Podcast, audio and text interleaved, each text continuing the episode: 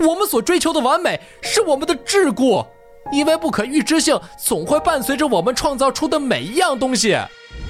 他们是伟大的发明家，愿意接受形形色色的委托，从人格交换机、虚无制造机到幸福存在感叹机，无所不造。如何制造一头称霸宇宙的怪兽？机器如何写诗？当科技发展到顶点，人类该高兴吗？宇宙是否拥有存在的目的？龙真的不存在吗？他们一起面对宇宙中这些无解的难题，还要为谁是更强的发明家争得你死我活。他们是特鲁勒和克拉帕乌丘斯，是闻名全宇宙的机器人大师。波兰科幻文学大师斯坦尼斯瓦夫莱姆代表作《二十个天马行空的脑洞故事》，怪诞、幽默、辛辣、讽刺，恣意徜徉于科学、文学和哲学之间。机核网果麦文化联合出品，《机器人大师》有声书，现已在机核网及机核 App 独家上线。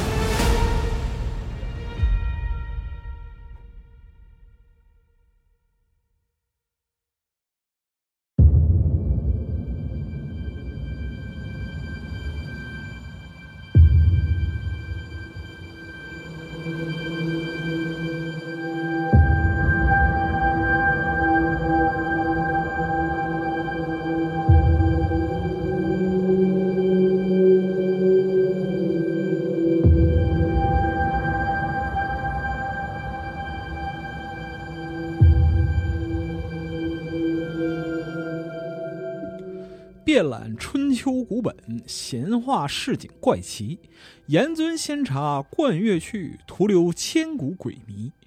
蓝皮书中伏笔，档案尘封奥秘。今日何人辨明晰？白话幽浮传奇。哎，欢迎收听这个《加丢 Story》节目啊！我是老白。嗯，这是白话 UFO 的第二期啊。疫情的隔离期结束了，但是白话还得接着白话。刚才的定场诗呢，是咱们的机核网友季离的疯狗所作啊，在此表示剧烈的感谢啊，感谢抬爱，同时也感谢朋友们的喜爱啊。我们这回接着往下聊。上一次呢，我们主要说了中国古代的一些 UFO 记录，这一次呢，我们就聊聊不明飞行物历史中的另一个切片，也就是美国在上个世纪从四十到六十年代。对 UFO 的研究，以及在这个年代之中出现的一些故事，其实呢，它也是现代 UFO 的传说的这样一个起源。那么我们在这儿呢，还是要重申，关于 UFO 的一切故事来源啊，在今天看起来都缺乏科学依据，属于无稽之谈啊。尤其它里边有很多东西呢，属于是自由新政啊，超出了人们现有的这样一个认知范畴。这个节目呢，也是在互联网上啊。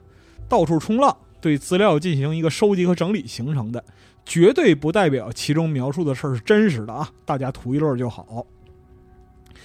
那么言归正传，说这个人类进入二十世纪之后啊，主要有三件事情极大的改变了人们对于不明飞行物的认识，这就是飞行摄影、无线电。从莱特兄弟那儿算起呢，直到第一次世界大战，飞行就成为了最为时尚、先锋也最大胆的科技尝试啊！这个不用多说。我们这儿谈到的摄影呢，包括是照相技术和电影拍摄，这两样技术呢，在二十世纪初也得到了长足的发展和进步。它能够代替绘画，来更加直观快捷地还原时空印象，同时呢，也以一手记录的方式给人们提供了视觉冲击，还有更加直观的认识基础。那这个摄像和飞机结合起来呢，就是飞机上后来这个摄像枪。至于说无线电呢？它不仅为地球上的人们跨越距离提供联络，带来了技术手段上的直接支持，也给这个信息传播的即时性奠定了基础。包括说，像威尔斯曾经在一九三八年啊引起全英国大骚动的广播剧《火星人入侵》，这个也是拜无线电广播所赐。如果放到今天的话，能综合上述三点优势的啊，其实人人都见过，就属于一架搭载了摄像头的遥控无人机。但是呢，科技的领域都是循序渐进的。在上个世纪四十年代之前呢，科技的发展在全球领域还是不均衡的。包括这两次世界大战之中呢，大家都是对着攀科技树，对于技术领域的探寻都是一副你方唱罢我登场的架势，大伙儿交替试错、改进、投入实验，个个走一个黑盒的流程，最后经过这个严苛的考验，才形成科技发展的下一步。因此呢，也就诞生了不少关于这个飞行物的都市怪谈。二战结束之前呢，有关不明飞行物的目击报告那就多的数不过来了。但是在战争期间，很多这种报告都被有意或者无意的忽略掉了。一来是因为全球的主要地带呢都陷于战火之中，二来是很多不明飞行物其实都是飞机啊、探空气球啊、防空气球等等等等这些人为的飞行物。长此以往，大伙儿往往对这些东西习以为常了。三来，战争本身对于生活资源的极大消耗，也让人没闲心琢磨这个。哎，有那功夫不如吃口饱饭呢。就算是美国本土也是这样。自从珍珠港被炸过一轮之后啊，美国人意识到，哦，就算是远离欧亚大陆的世界岛，那也是可能被实际侵袭到的。另外，在战争期间，日本人还往美国本土放过这个炸弹气球什么乱七八糟的小玩意儿。因此，在战争期间呢，尽管对于不明飞行物的报告有几百起之多，但是从上到下，对此是心照不宣的，不当回事儿。要说美国本土真正兴起对飞碟的传播和研究热潮呢，其实也是从二战走向尾声的时候开始。一九四四年左右，有关纳粹在研究不明飞行物或者飞碟的消息就不胫而走，成为了花边小报引人注目的新闻。我们今天想起来呢，可能是因为那个时候战争本身的信息烈度已经很高了，而且内容趋于单一。传媒要想让人关注呢，必须得把阈值再拉高才行。而且还得有点其他的吸引人的手段。纳粹加上不明飞行物，再加上可能袭击到美国本土的危险性，哎，这些玩意儿综合起来，那就成了街头巷尾、坊间流传的重要的都市怪谈蓝本。当然了，这些有关纳粹不明飞行物的说法也不是什么无根之水，因为纳粹呢确实在空气动力学发展的早期研究过相关的飞行技术。据说，在一九三零年代末期呢，德国就已经成立了一个叫“十三号爆破手”的秘密研究室。这个内容就是测试和研究碟形飞行器。一九三八年之前呢，这种圆盘式飞行器还是使用螺旋桨作为动力的。当时呢，纳粹德国在先期的研发取得了一定进展之后呢，试图给它换装喷气发动机，以便达到更高的速度，满足更多的战争目标。根据坊间未经证实的传言呢，纳粹的飞碟是在一九三九年的九月完成了初次试飞，之后又快速进行迭代，到了一九四零年的时候呢，就已经能够执行机动任务了。随着纳粹飞碟试飞次数的增多，目击者的数量也大量上升，舆论界对此一头雾水。但是呢，纳粹德国又秘而不宣，而且对消息的传播还严加管制，因此人们对这种摸不着头脑的飞行器。就起了个名字叫别龙彩圆盘。根据资料描述呢，别龙彩圆盘的飞行原理是颠覆性的，它外围的碟环是可以自由转动的，安装了八台对称布置的发动机，使用水和空气作为燃料。这我的妈，什么样的黑科技？直径的描述呢？根据目击者的证词说，从二十米呢到三十多米不等，高度有十米左右，啊，能够达到两马赫左右的飞行速度。还能在空中自由转弯、悬停、倒退，甚至完成垂直起降等等，当时的飞机完全无法做到动作。这个描述就过于离谱了。但是呢，虽然这种圆盘飞行器非常的火爆，但是它被用作武器却有一个先天不足，它转太快了。当时的指向性武器在其上是不太可能发挥作用的。你想想看，要是飞行器一面装上机枪啊，那打出去就跟呲花似的，嗖嗖一转，那子弹不知道飞哪儿去了。你要说八面都装上的话，你别说重量上承载不了，你有什么想不开的？你非得造一八面呲花呢？所以说呢，这也是胡说八道。总之，根据流传情报来说，别龙彩圆盘最后一次试飞是在一九四五年二月十九号，它完成最后一次实验室飞行之后，就再也没有出现过。跟第三帝国其他的奇怪的这种军武产品一样，都随着纳粹的败亡给毁掉了。当时有很多脑洞产品，比如说像什么鼠式战车呀、H O 二二九飞翼战斗机等等啊，这些至少还能留下个原型机，为人所知。而传说中的别龙彩圆盘，除了几张图纸之外，啊，那就啥也没有了。我们今天可以看到的数据呢，啊，其实也跟这个顺嘴瞎说差不多。比如说，别龙彩圆盘最高的时速可以达到一千九百公里，这是什么概念？相当于一点六倍的音速。一个这种气动外形的飞行器是怎么可能达到这样的水平的？更何况什么九十度垂直转向啊、垂直起飞等等，完全的没有实际证明。但是呢，它又不是完全的没有依据，因为在二战过程中和结束之后，美国人可是确确实实的研究过螺旋桨式和涡扇式的这种圆形飞行器的。比如说啊，一九四三年研发的 XF 五 U，它的绰号就叫做“飞行薄饼”，使用两台一千四百马力的普惠星型发动机作为动力。但是到了一九四七年的时候呢，喷气动力的发展趋势已经明显的超过了螺旋桨，而且这个玩意儿呢，它花费的人力和物力资源都远远超出了预期，因此美国海军不出所料的就把它给下马了。在五六十年代，还有另外一个奇特的产品 VZ9 阿弗罗卡阿弗罗飞车啊，那个就更离谱。我们之后或许有机会能提到这个事儿。咱们说回到飞碟传闻在世界范围内的传播这一块儿啊，一九四五年第二次世界大战结束之后，关于战争的新闻逐渐消失了，但是呢，关于战争遗产的奇怪联想愈演愈烈了。这也是我们之前所提到的媒体传播自身的特性。这要求他们必须以足够吸引人的眼球来生产一些很奇特的消息，所以啊，对于纳粹加上不明飞行物，再加上可能对美国本土造成的威胁啊，这样的离奇的说法，不但没有消失，反而在各种低俗小报上传说的越来越厉害了，非常起劲。哎，这也难怪，你怎么知道纳粹到底留下多少东西，又销毁了多少东西呢？更何况了。当时整个世界都处在一片科技不可思议啊，人类未来将向何处去的气氛里边，因为过去五十年是人类科技大踏步前进的五十年，而且整个二战可以看作是被原子弹给终结的。在此之前呢，没有人能想过人类真的能研发出一种在瞬间毁灭一个城市的终极武器，而且还把它投入实战给运用。因此，在这样的不安啊、恐惧和躁动之中。任何一个可能被放大的信息啊，都有可能成为引爆阴谋论，还有大家的社会性焦虑的一个导火索。也就是在这样的情况下呢，飞碟时代被一个飞行员的报告揭开了序幕，而且它可以说是之后轰动美国的整个罗斯威尔事件的大热身。这个就是阿诺德事件，它是二战之后全世界最为有名的飞行员目击不明飞行物事件。当事人肯尼斯·阿诺德，他呢是美国爱达荷州博伊西城一家消防灭火器材公司的老板，也是一位民航飞机驾驶员。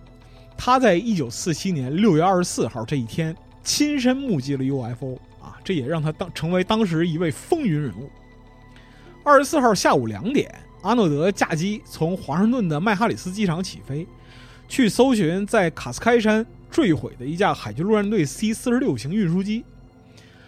阿诺德到了目标地点，驾机在莱尼尔峰上空三千五百米的高度绕圈飞行，搜索地面这个反光残骸的时候，忽然之间，他发现飞机侧面有一道耀眼的闪光。他环视四周，一看，哎呦，有九个闪闪发光的圆盘形物体排成两列梯队，正从贝克山方向往南飞过来。他们从飞机前方飞过的时候呢，阿诺德测算了一下他们的飞行速度。估计是每小时一千一百公里左右，是当时一般飞机时速的三倍。它距离飞行物大概有三十公里，估计着这些飞行物的大小可能每个是十四到十五米之间。阿诺德本人呢，他是一名训练有素的飞行员，因此在后来的采访里边，很清晰的说到了飞行物的移动方式和移动距离。他描述说啊，这些碟子一样的闪亮飞行物，大概在一百秒左右的时间里飞行了三十千米，而且是以间距很长的编队方式飞越山峰啊，就好像你扔出一个碟子在水面上打水漂一样。老哥落地之后就找到了媒体记者，把他这个所见描述了一番。Flying saucers，飞碟这个词儿。它就是正式从阿诺德事件传播开的。阿诺德的故事呢，就成为了当日爱达荷州的头版新闻。于是乎之后，全美乃至全世界掀起了一大股可怕的不明飞行物热潮。这个可怕是说观察、声称、各种估计等等啊，至少有数万起报告出现在世界各地的报纸上，发现的飞行物形式也非常奇特啊。这些新闻或真或假，其实我们今天看起来大部分是假，里边的不明飞行物五花八门。层出不穷，什么蝶形、草帽形、圆锥形、雪茄形、蘑菇形、菱形、轮胎形、球形、三角形、五角形，啥都有。那有人就得问了，他这么张嘴一说，人家报纸编辑会信吗？其实啊，博伊西城和爱达荷州的报纸编辑们一开始对这个事儿是将信将疑的，以为他就是捏造了一个说法要出名。但是呢，阿诺德本人一直坚持说他所见的事儿确凿无疑，而且随着媒体记者们争先恐后对他访问呢，他描述的细节也逐渐被证实了。因为他本人的飞行经验、对当地空情和地貌的熟悉程度，以及在当地的声望啊，都是响当当的，所以越来越多的人都相信他所说的事儿是真的。尤其是其他的飞行员也通过专业知识给阿诺德计算的这个飞行物的时速。所在位置等等提供了旁证，说老哥说的是对的。哎呦，大家这下就惊了。于是乎呢，围绕着阿诺德目击飞碟的故事就变得越发离奇了。开始的时候只不过是新闻记者啊去采写，后来发现这个事儿蔓延的就有点离谱，出现了很多借题发挥的惊悚故事，什么陆战队坠毁的那个 C 四十六运输机啊，也是被飞碟击落的。然后机上的幸存者和尸体全都被外星人劫持，啊，尸体被淹起来了，拖回了金星啊，什么玩意儿的？证据就是这个军方没有发表过尸体的照片。但是按照军队的惯例呢，就是这些坠机啊、尸体啊这些资料是都有的，只不过是为了殉难者家属的情绪考虑，是不可能对社会发表。所以说，媒体嗜血这个劲头从来都一个德行啊，抓着一个不能说话的他往死里弄。后来呢？气象科学家、生理学家，甚至心理学家都加入到这场热潮中来啊！用我们今天话来讲啊，蹭蹭热度，赶赶时髦啊！对于这个阿诺德观察到的现象，提出了各种假说。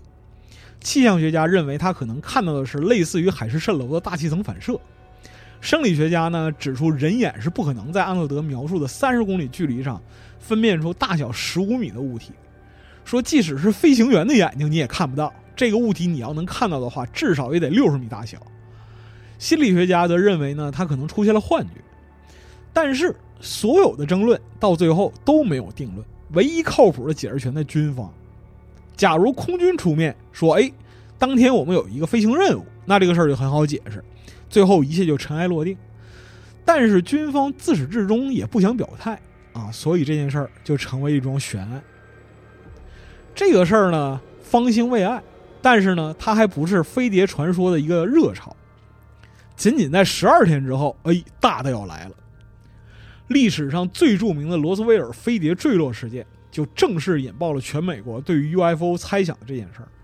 它里边因为各种或明或暗的原因，确实是疑点重重，而且呢，也是日后各种假说、幻想、阴谋论等等说法的起源。换句话来讲呢，整个美国的现代流行文化。受到这件事影响都非常深刻。我们还是来说说这个事件本身啊。一九四七年七月五号晚上，美国的新墨西哥州倾盆大雨，轰雷电闪啊，仿佛世界末日一般。这天晚上呢，有一位生活在乡间的农场主啊，麦克布莱索，他听到外边的雷声和风雨声啊，非常的担心，因为什么呢？外边羊在那散放着呢啊。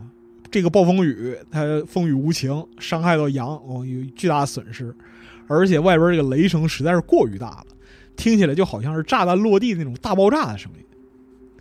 第二天早上呢，雨散云收，风和日丽，于是布莱索就带着儿子往自己的牧场里过去巡视一番。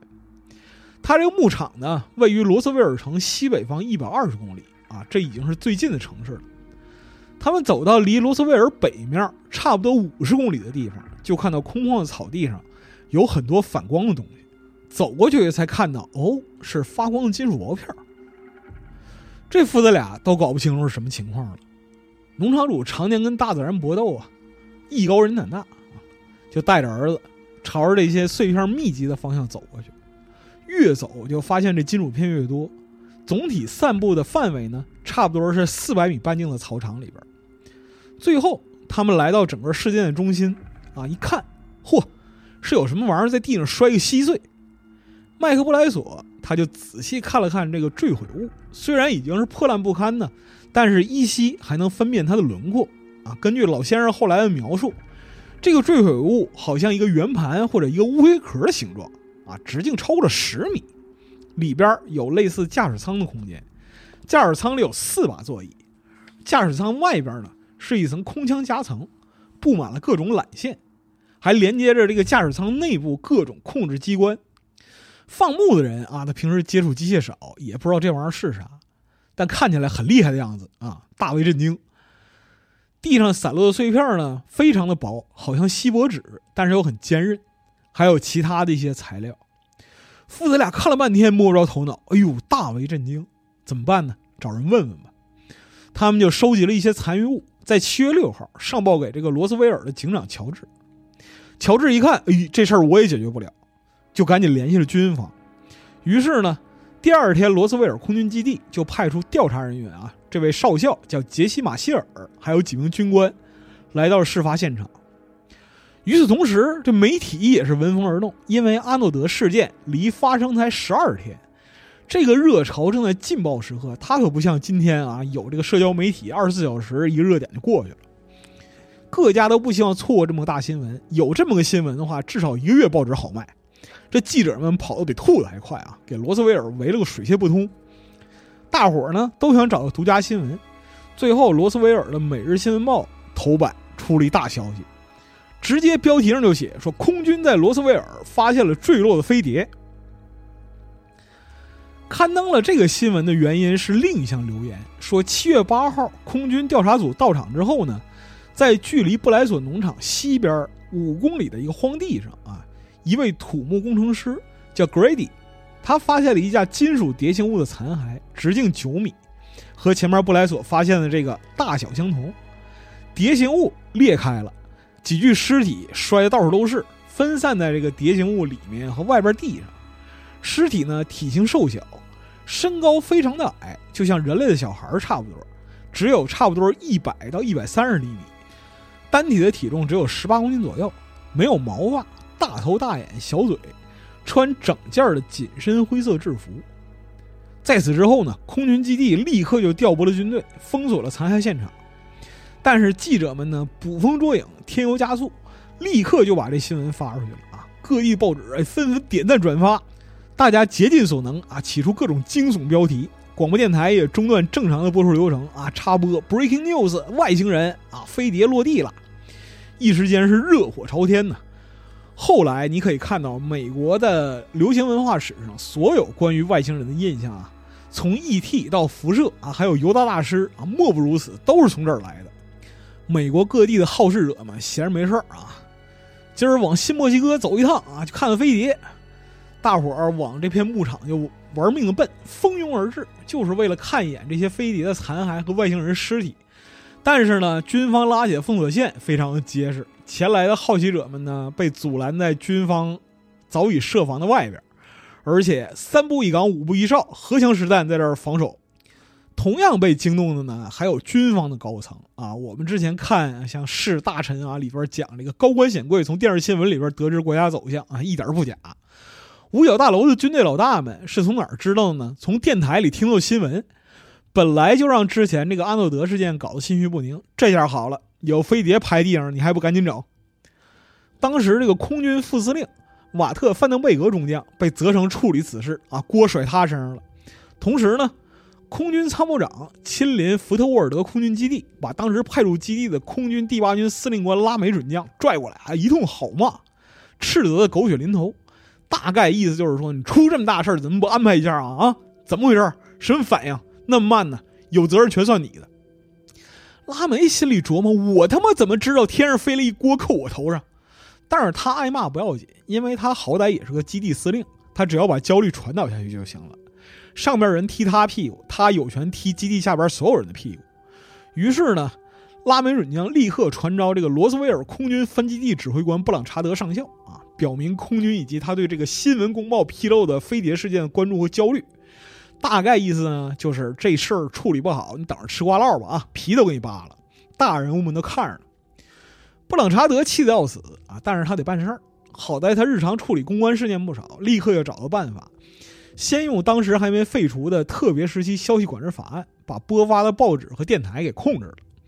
同时，空军高层已经等不及了，派来罗杰雷米将军直接授意，让负责调查这个杰西马谢尔少校把现场残骸直接用 B 二十九送回到福特沃尔德，在那儿呢又转运到怀特巴特森和爱德华兹空军基地，这边处理着啊，那边面对美国社会和媒体，福特沃尔德空军基地还有罗斯维尔空军分基地分别由这个罗杰雷米和布朗查德开了新闻发布会，统一了口径。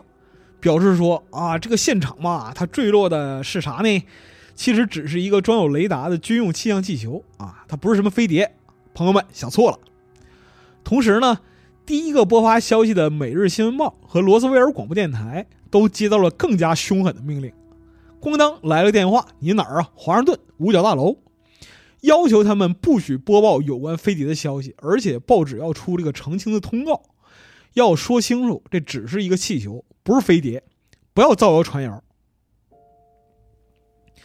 但是呢，人们对这事儿的追溯没有停止。没有互联网的时代，口耳相传的奇闻那越传越邪乎。罗斯威尔事件可以说是之后五十年间各种飞碟奇闻的总源头。各种 UFO 书籍、电影、历史传记里边必定有它一席之地。传说之中，放置飞碟残骸的十八号机库啊，研究外星人的五十一区，不用犹豫。都是从这儿发源的。我们可以认为啊，阿诺德事件里边描述的这个碟形飞行物，激发了新闻媒体和民间爱好者的想象力，而有关外星人的说法，则是从五十年代之前的各种科幻小说里得到灵感。但是呢，无论是真是假，罗斯威尔事件在之后都得到了特别大的关注，甚至连小城都变成 UFO 爱好者的圣地啊。罗斯威尔后来这个吸引游客呀。也打出 UFO 之城这样的观光口号，吸引全美国乃至全世界的飞碟爱好者来打卡。结果人们来之后发现上当了，妈这儿什么都有，就是没有飞碟。说回到关于罗斯威尔事件啊，从空军运走残骸开始，各种猜测就没停过。期间各种杂志的花边新闻、小故事啊、小道消息、各种离奇小作文应有尽有。到一九八零年，有人出版了一本叫《罗斯威尔探秘》，言之凿凿的说什么呢？军方欺骗了我们，这一切都是一场大阴谋，外星人一直在窥探我们等等。在此之后十几年呢，大家又是争吵不休。为了研究这个罗斯威尔飞碟坠毁事件，一九九四年一月，美国的 UFO 专家呢，曾经请出一位新墨西哥州共和党籍的众议员史蒂夫·席夫。利用这个国会总审计局的官员的身份去查这个空军的档案资料，空军虽然心里不乐意，但是他有这个身份在这儿，只能捏着鼻子让他查。结果媳妇老哥翻了一大通，没有发现任何外星人和飞碟坠毁的记录啊！但是呢，这也拦不住爱好者们的想法啊，阴谋论嘛，对吗？为什么没有发现呢？是因为你就是把他们都藏起来了啊，或者都毁掉了。九四年九月八号呢，空军觉得我们得说点什么。于是，在对罗斯威尔事件各种原始资料进行调查之后，发表了一份题为《空军有关罗斯威尔事件的调查报告》文件。这个报告除了推翻之前 UFO 爱好者认为在罗斯威尔发现的坠落物是外星人飞行器这个说法之外，还首次透露，该事件和当时一项被视为高度机密的侦察苏联核试验的计划有关。对于被认为是外星飞行器的说法，这报告说。在本次调查中，没有发现任何证据可以表明1947年发生在罗斯威尔附近地区的事件跟任何一种地外文明有关。根据当时记录，1947年7月，美国陆军航空兵罗斯威尔基地的情况一切正常，没有异常调动，也没有进入紧急状态。而且呢，空军在1994年2月的时候重做调查，发现纽约大学的一个研究小组在1947年6月到7月之间。曾经在现场附近的阿拉莫戈多陆军航空兵基地以及怀特桑靶场释放过高空气球。这个活动涉及的机密优先级有点深，它是一个 A 级机密，代号叫莫古尔计划。当时呢，其实是打算利用高空气球去探测苏联核试验所产生的冲击波。但是有意思的是，俄国人同样关注这个事儿。在苏联解体之前，他们根据各方面收集的资料和情报，对于罗斯威尔事件进行了长时间的分析，最后得出的结论是：嗨，蒙人的。飞碟呢，可能是靶机或者是导弹的燃料槽体掉下来之后摔碎了，所以散落成那个样子。苏联人认为，一九四七年啊，美国人是在新墨西哥测试从德国带回来的 V 二导弹资料的仿品。但是呢，这个导弹打靶可靠性很低，偏离了目标，所以坠落在罗斯威尔附近。因为空军呢确实有这个掩人耳目的需求，所以就谎称它是气象气球，并且把残骸都收走了。但是这些跟外星人都没有关系。不过美国人在胡说八道的领域啊总是能赢，他肯定不会放过俄国人。二零一一年的时候，《洛杉矶时报》的特约编辑啊记者。安妮·雅各布森出了本新书，叫《五十一区：美国绝对机密的军事基地未经审查的历史》。顾名思义，这本书是介绍位于内华达州、被称为“五十一区”的秘密军事基地。它其中对于罗斯威尔事件做出了一个全新的解释。啊，雅各布森在这个书里表示，一名匿名消息人士说，是斯大林在一九四七年派纳粹的航空器进入美国领空。啊，纳粹不是研发过飞碟吗？被苏联抢走了，苏联拿它就是飞到美国来了，目的是什么呢？引发公众性的恐慌。斯大林不光从这个纳粹的手中得到了飞碟的资料啊，造出了一种秘密飞行器，同时还利用了号称“死亡天使”的纳粹医生约瑟夫·门格勒的技术啊，制造了这些身高大概一米二的飞行员啊，用来侵犯美国。但是啊，这个计划遭到了挫败。你要是觉得这个是脑洞开上天的胡扯，那说明就想的太少了。因为在此之前，二零零八年还有一个关于罗斯威尔的惊天大霹雳出现，而且从头到尾是没有任何证据，但是绘声绘色的自由新政产物。这是一本关于罗斯威尔事件的解密书，叫《Alien Interview》。这本书里边的内容简直是完全超出了人类现有的认知体系。说的不恭敬一点呢，就是一种类似于科幻想象的构建。说，二零零七年九月十四号这一天呢，有一位叫做劳伦斯·斯宾塞的作家，他收到了一封信和一个包裹。包裹和信件的邮寄人叫马克·艾罗伊。那这个马克·艾罗伊是谁呢？他曾经在美国新墨西哥州的军营服役过，而且深度参与过一九四七年的罗斯威尔事件。后来，斯宾塞才知道，哦，艾罗伊在把这个信件和包裹寄给他之后没多久就去世了。哦，这是临终爆料，人之将死，其言也善，所以可信度非常高。这封信写的时间是二零零七年的八月十二号。那斯宾塞说啊，信里的原文是这样讲的：一九四七年以来，我一直生活在极度痛苦之中。知道真相的我，什么都不能说，也不敢说。我受够了这种生活。他们为了确保信息被隐瞒和压制，已经秘密杀害了很多知情人。我呢，把这个天大的秘密。保守了整整六十年，在罗斯威尔的这个事件现场，我亲眼看到了几个已经失去生命体征的外星生物。除了坠毁的飞碟，还有这些生命体之外，现场居然还有一个幸免于难的生命体，它处于清醒的状态，没有严重的受伤。在场的工作人员尝试和这个外星生命体进行沟通，但是都失败了，因为它不会说话，也不会识别任何符号。随后呢？因为我是一名医护人员，我给他检查伤情的时候，他与我建立了某种沟通。这种沟通不是通过任何语言，而是通过一种无法形容的意念、画面或者心灵交流。于是倍感惊讶的我，把这个现象立刻就汇报给我的上司。因为在场没有任何人可以进行这种交流啊，这个外星生命体似乎只愿意跟我交谈。所以在上级的简短商议之后，他们让我全程陪护他，而且。作为一个不具任何威胁性的通信员，与他进行沟通。这个外星人的身体呢，短小而纤细，他的身高大概一米，四肢细小，躯干也很干瘪，头部非常巨大，显得格格不入。他的双手双脚上各有三个细长的指头，他的头部没有明显的鼻子、嘴巴或者耳朵等等器官，眼睛非常大。当他用双眼凝视我时，我似乎有一种被看穿的感觉。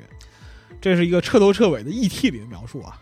这个外星人啊，自称艾罗，拥有灰色光滑的皮肤，这个身体可以承受温度和大气压力的巨大变化。它的身体不需要氧气、食物、水或者任何其他外部的营养和能量，是用自己的能量作为补给。而且呢，和我们人类的身体复杂性相比，他说这是一个构造非常简单的身体。这个身体既不是印象里的机器人，也不是生命体。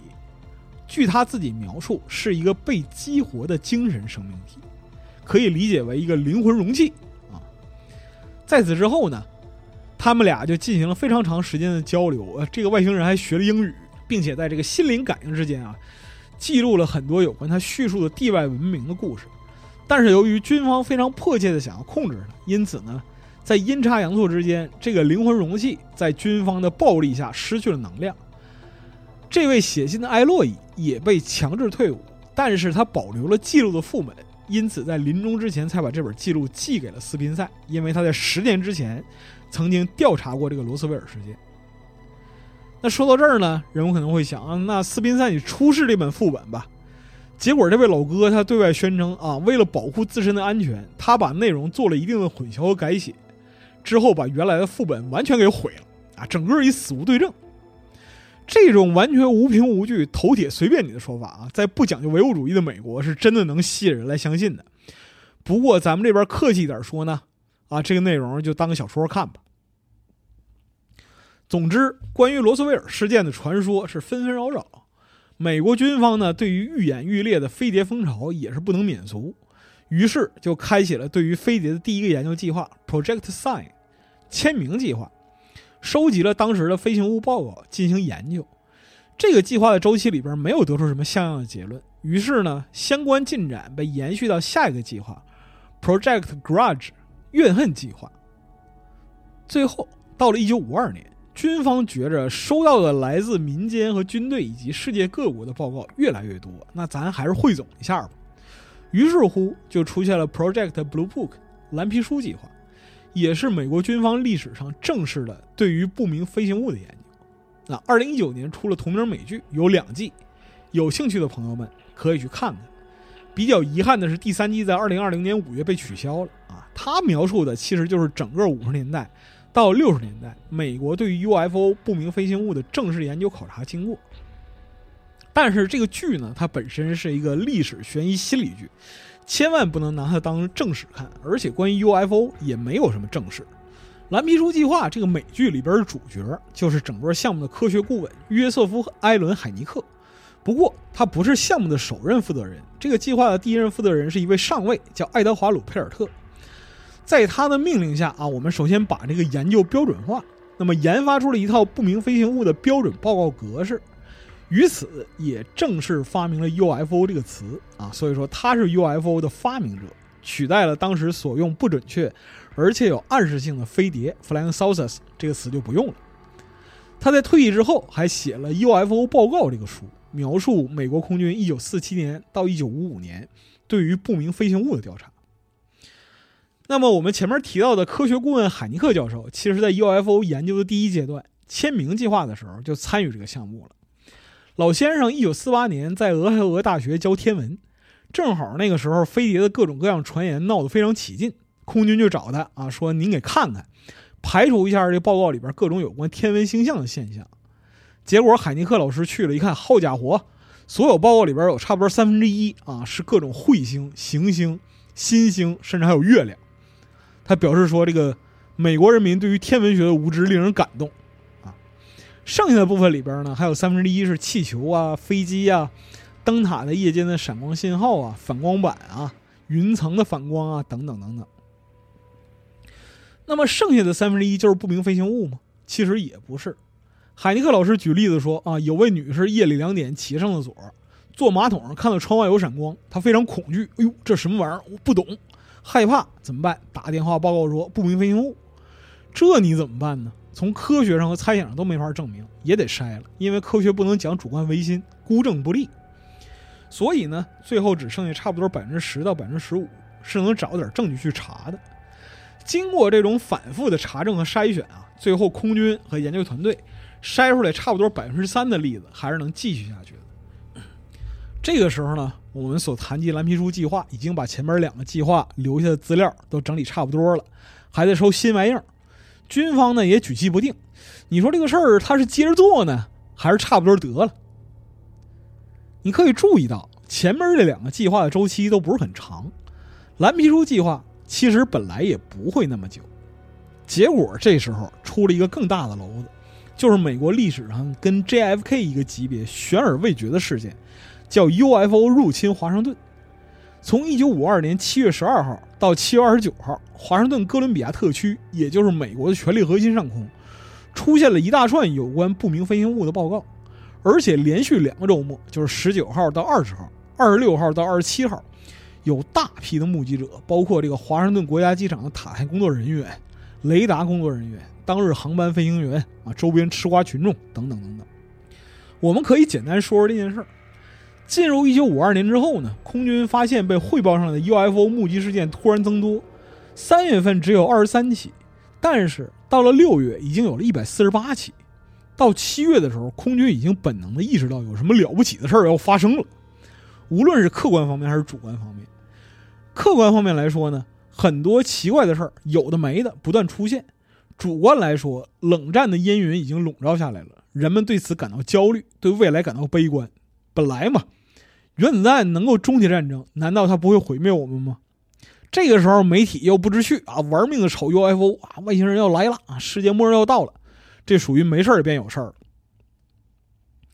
一九五二年七月十九号，礼拜六午夜之前不久，华盛顿国家机场有一位空中交通管制员叫爱德华纽金特啊，在他这个雷达屏幕上发现了七个缓慢移动的物体，这太奇怪了。因为这七个物体呢，它远离已知民用或者军用的飞行路线。与此同时，华盛顿国家机场的空管员有两位看到远处有一束奇怪的亮光，然后突然之间以惊人的速度飞走了。在附近的安德鲁斯空军基地，雷达操作员也收到了同样的不明信号。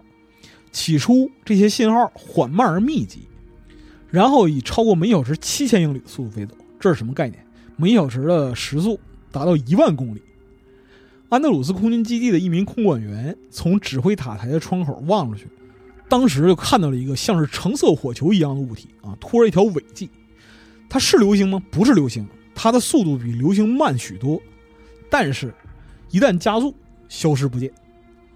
在弗吉尼亚，还有华盛顿特区上空巡航的一名商业飞行员也提出报告，说看到了六个白色的亮点儿。就好像没有尾巴的掉落的星星，哎呦，这个描述可厉害了。华盛顿机场的雷达操作员一看这些不明的物体离着白宫和国会山大楼越来越近，吓得魂不附体。两架 F 九四拦截机紧急的起飞，但是呢，每次当他们接近雷达屏幕上显示的位置的时候，这些神秘的光点都会消失。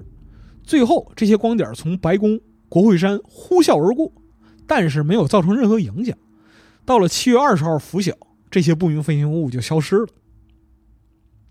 这下好了，到七月二十一号早上，周一啊，全美国的报纸头版基本上都是什么飞碟涌向华盛顿啊，首都上空出现不明飞行物啊，白宫危急啊，什么玩意儿？这个时候呢，蓝皮书计划的主管鲁佩尔特上尉正好在华盛顿述职。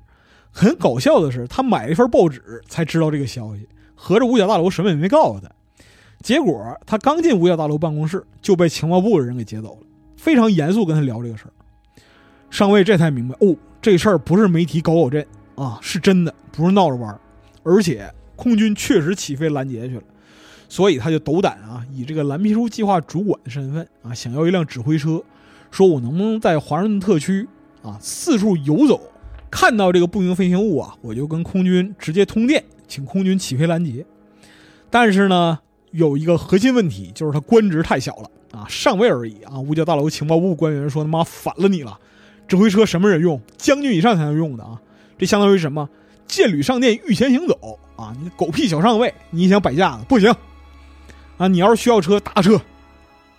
这个没开玩笑，当时情报部的人真就是说让他找个出租车，在华盛顿特区来回乱转啊！可见美帝官僚之猖獗，给上尉气个半死。是。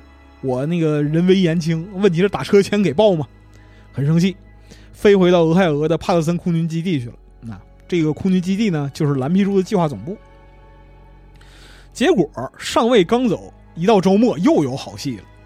一九五二年七月二十六号晚上八点十五分，美国国家航空有一趟飞进华盛顿的航班飞行员和女乘务员，同时观察到飞机上方有一些奇怪的亮光。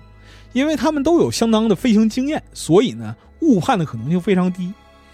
在几分钟之内，华盛顿国家机场的两个雷达中心，还有安德鲁斯空军基地，他们的军用雷达也追踪到更多的不明物体。安德鲁斯空军基地的一位军事长曾经目视到过这些东西，后来他说，这些亮光它不是流星，它没有尾迹，而且它们移动的比我见到的任何流星都要快。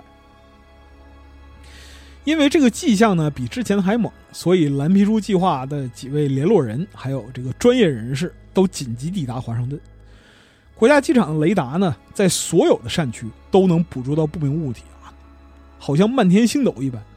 这些物体也很奇怪，有时候速度是零，有时候突然加速啊，最高时速接近十马赫啊。我们前面说了一万多公里每小时，超出了人类的理解能力啊。晚上十一点半，空军这一看。哇，不行啊！这是要出事儿。从特劳华州的基地啊，派了两架当时最先进的 F 九四 C 飞过来。其中一架飞机的飞行员威廉·帕特森中尉啊，用肉眼看到了四个白色光点，开始试图追赶，油门踩死，但是怎么追它都是光点因为呢，F 九十四 C 它是一个典型的亚音速飞机，最高的时速是一千零四十公里每小时。这个呢，已经是当时人类最快的载具了啊！这个事儿很让人绝望。当时地面控制人员就跟空中联络啊，问帕特森说：“你有没有看到什么东西啊？”帕特森说：“是我看到了，我现在怎么办啊？”没人能回答他，因为这个事儿根本就超出人类的能力。后来，空军从这个新城堡基地又紧急飞来两架 F 九四增援，飞行员也报告说发现白色亮光，但是根本抓不住这些光点。另外呢？飞进华盛顿空域的民用客机也报告说发现白色光点，雷达这边人们都要发疯了，因为他们从这个回波上看到非常清晰明确的是固体的回波，而不是其他东西。最后，随着二十七日太阳升起，UFO 对华盛顿骚扰就结束了，因为新闻媒体已经把整个事儿搞得沸沸扬扬啊，二十一号来一次啊，二十八号又来一次，空军非常的没有面子。于是乎啊，当时的美国空军情报主任约翰桑福德少将，还有美国空军运行总监罗杰拉米，哎，这就是我们之前所提到的罗斯威尔事件的处理人啊。他们俩人，一九五二年七月二十九号在五角大楼召开了一场参加人数众多的新闻发布会，基本上把全国牛逼的知名的媒体全都拢来了。值得一提的是呢，这是二战之后五角大楼开的规模最大的新闻发布会。在这个新闻发布会上的官方口径呢是目击的闪光啊，属于是流星，还有这个大气层折射可见光，以及城市灯光在平流层的反射啊，说白了是一个高空海市蜃楼。雷达的回波是同温层的逆温现象，就是随着高度的升高呢，温度不降反升的反常气象情况啊，它会给雷达的回波造成一定的干扰。有一些当晚执勤的飞行员和军队人士是认同这些说法的啊，他们说我们什么也没看见。但是蓝皮书计划的主管鲁佩尔特回到华盛顿机场，问了问当晚的工作人员，不管是航站楼的还是雷达的，结果没有一个人相信官方说法。同时，在弗吉尼亚和亚利桑那，当晚也有人目击，还有从雷达上看到了华盛顿方向出现的不明物体。所以说呢，这个对外宣称和对内调查产生了两个问题。其一是美国政府认为大量的不明飞行物报告涌入啊，有些我们能解释，我们有些不能解释。但是呢，无论解释不解释，他都会花掉大量的时间啊，花掉大量的成本，还要占据正常的情报处理工作通道。其二是这种飞行物本身在当时的冷战背景下尤为可怕啊。话说的直白一点，他要是外星人还好，他万一是苏联人呢？所以 CIA 开始对这个事儿进行评估，而且白宫也非常关注啊。当时的总统杜鲁门非常客气的跟这边交代说，建议空军呢好好琢磨琢磨。其实大概意思就是啊，这个东西如果是外星人，那就还行啊；如果跟苏联人有关，那咱差不多死定了啊。建议加急。于是乎，蓝皮书计划的寿命在这样的情况下就延长了非常之长，贯穿了冷战的前中期。主管人员换了三四茬啊，主要的目标也从发现 UFO 变成解释 UFO，把 UFO 那个 U 去了，让它不那么 unknown。但是民间这时候的反对非常激烈，说蓝皮书计划啊，干嘛的？跟美国政府一个德行啊，欺骗群众，掩盖真相，这简直就是废话！军方出钱出人搞的项目，难道给自己找病吗？所以呢，海尼克教授这时候也给拽进来了，成为了核心团队的一员。他开始的时候还是非常客观理智的啊，分析、排除那些明显不是 UFO 的内容。到了剩下百分之三这个节点的时候，问题来了。军方认为说前面百分之九十七都能排除，那剩下百分之三用科学排除啊，也是一定能做到的，只是时间问题。海尼克老师就觉得很搞笑，我们这个项目就是不明飞行物，你要是所有反应内容都用科学解释，那就不能叫这个名字，得叫已知飞行物。那你说我在这儿混什么劲儿呢？但是海尼克老师接下来研究着，就发现有些地方确实不太对劲了。当时的技术力固然是一个问题啊，比如说这观测的方式方法呀，人们对于观察的认知有错误啊，有些时候造成一些奇怪的误会啊。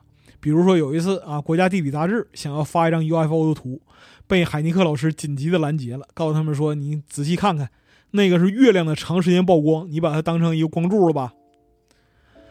你说国家级杂志都犯错，那别说普通人了。但是蓝皮书计划整个过程里边有一万两千六百一十八件报告，筛到最后还剩下七百零一件报告，有据可查，甚至大批人目击，但是无论如何也解释不了的。所以呢，海尼克教授到了这儿就开始头铁了。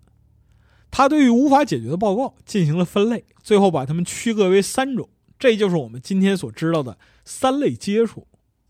这第一类接触呢，是 UFO 和环境没有互动。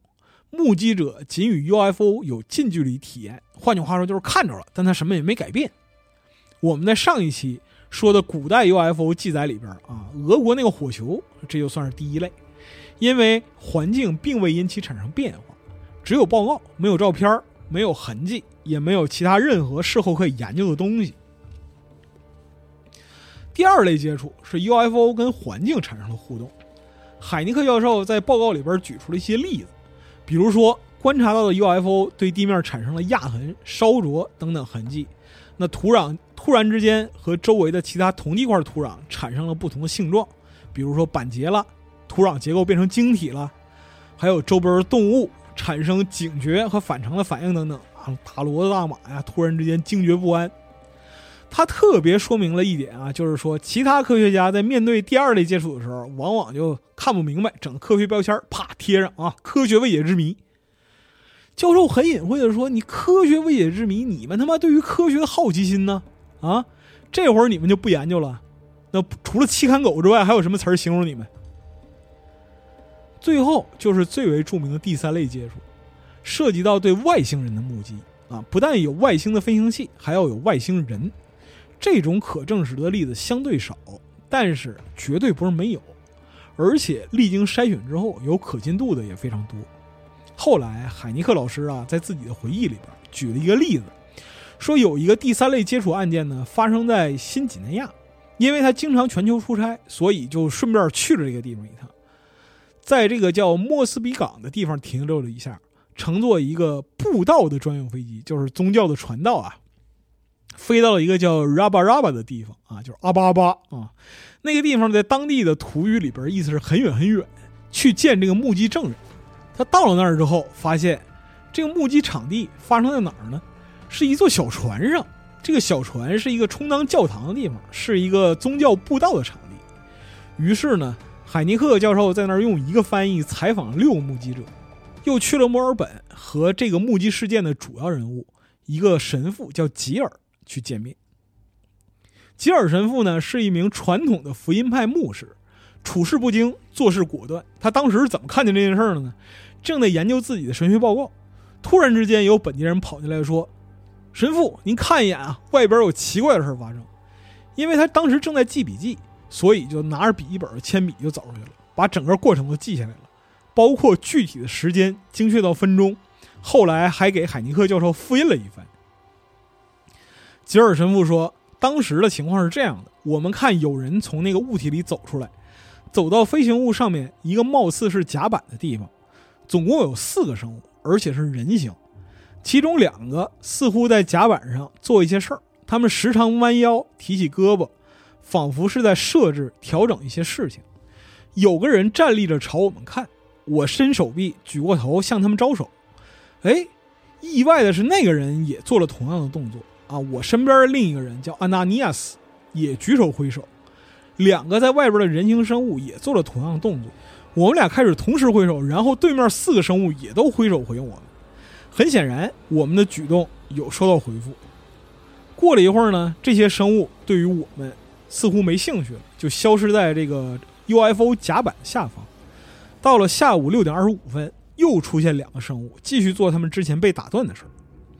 海尼克教授评论说：“啊，这个报告的置信度是很高的，但是呢，他到最后面对着很多这样的报告，陷入了一个窘境，就是他无法用科学证明，也无法用科学证伪。”这个事儿就难办了。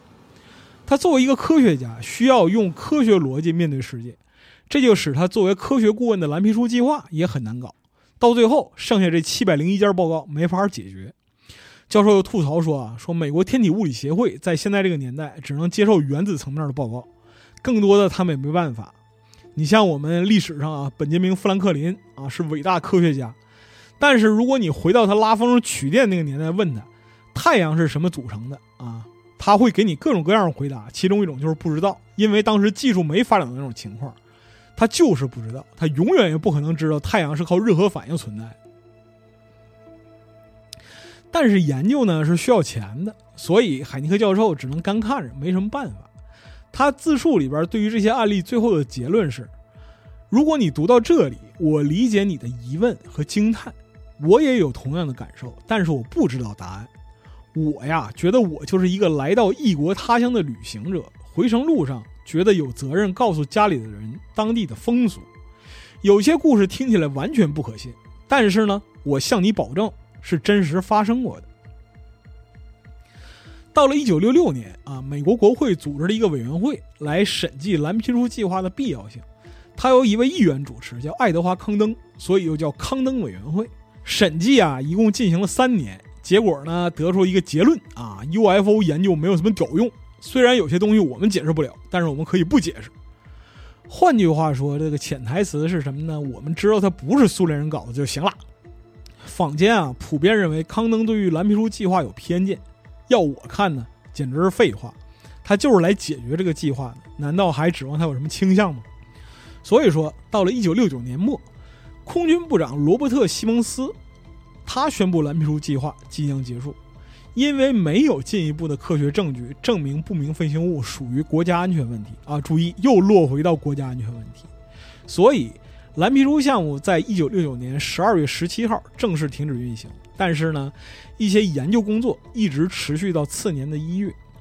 有意思的是，一九六九年七月二十号，阿波罗计划实现了，阿姆斯特朗踏上月球，这意味着美国和在苏联的太空竞赛里边领先了一步。这是不是一种巧合呢？啊，谁也不知道。蓝皮书计划的官方调查结果声称啊，所谓的 UFO 事件大体有四种可能：第一个是普通民众对于外星人大规模狂欢啊，换句话来讲是个群体无意识；第二。某些人希望靠一个骗局来获取名声。第三，这人有精神病，非常的粗暴。第四，对于传统物体的错误识别。这个调查结果呢，还对不明飞行物的存在做出了非常坚定的回应，声称如下：其一，这么多年过去了，空军报告调查和评估的不明飞行物没有任何迹象表明美国的国家安全受到威胁；其二。空军也没有提交或者发行的证据表明，被归类为身份不明的目击事件代表了当今科学知识范围之外的技术发展或者原则。第三，没有证据表明被归类为身份不明的东西是外星制造的飞行物。简而言之呢，蓝皮书计划虽然引起了人们对于不明飞行物存在的兴趣，但是美国官方声称是已经一劳永逸地解决了这个问题，把它归结为自然现象。海尼克教授心里很不爽，后来还到联合国大会这个 UFO 研究这个大会上去吐槽。然后他还担任了1970年这个第三类接触的技术顾问。但是 UFO 的官方研究在美国历史上到这儿就算告一段落。有意思的是啊，我们之前曾经做过节目提到过的著名的天文学家卡尔萨根，他也参与了最后对于蓝皮书计划的听证，而且他在一起参与听证的科学家里面，态度算是比较温和的。他基于天体物理和自己的知识体系，对于一些具体案例进行了分析，但是最后也没有给出一个结论。你想想看，连卡尔萨根都得不出结论的事儿啊！卡尔萨根最后只是说啊。整个的计划里边呢，有趣的案例不可靠，可靠的案例不有趣，而没有有趣又可靠的案例。大概意思就是说呢，在这儿科学能解释的都没啥意思，有意思的东西因为科学不能解释，所以尽管有意思呢，但是我们没有办法解决它啊，所以这事儿呢就这样了。总之，蓝皮书计划就这么划上一个不明不白的句号。后世许多人都在为其中的一些案例而纠结啊，包括前一段时间美国人重新召开这个听证会，其实仍然是以蓝皮书的分类标准和考察逻辑对 UFO 事项进行审定啊，他们现在叫 UAP 了啊，换了个新词儿。而对于 UFO 爱好者来说呢，五十到六十年代实在是辉煌的狂欢时期，所以我们下一期就会说说那些在此期间留下研究。也有遭遇不幸的学者，以及开辟各种花样接触外星人的诸多民间人士啊，里边各种就是无法相信的言传啊，不一而足。如果对于 UFO 在美剧中的表现有兴趣的朋友啊，推荐各位除了《蓝皮书计划》这部美剧之外，还可以看看这个罗斯威尔系列，《冰雪暴》啊，《双峰》啊，里边 UFO 都有出场。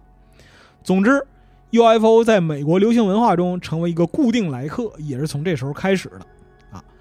我们这期关于罗斯威尔事件，还有蓝皮书计划，美国五十到六十年代飞碟小故事啊，就先说到这里啊。之后呢是其他的奇闻趣事。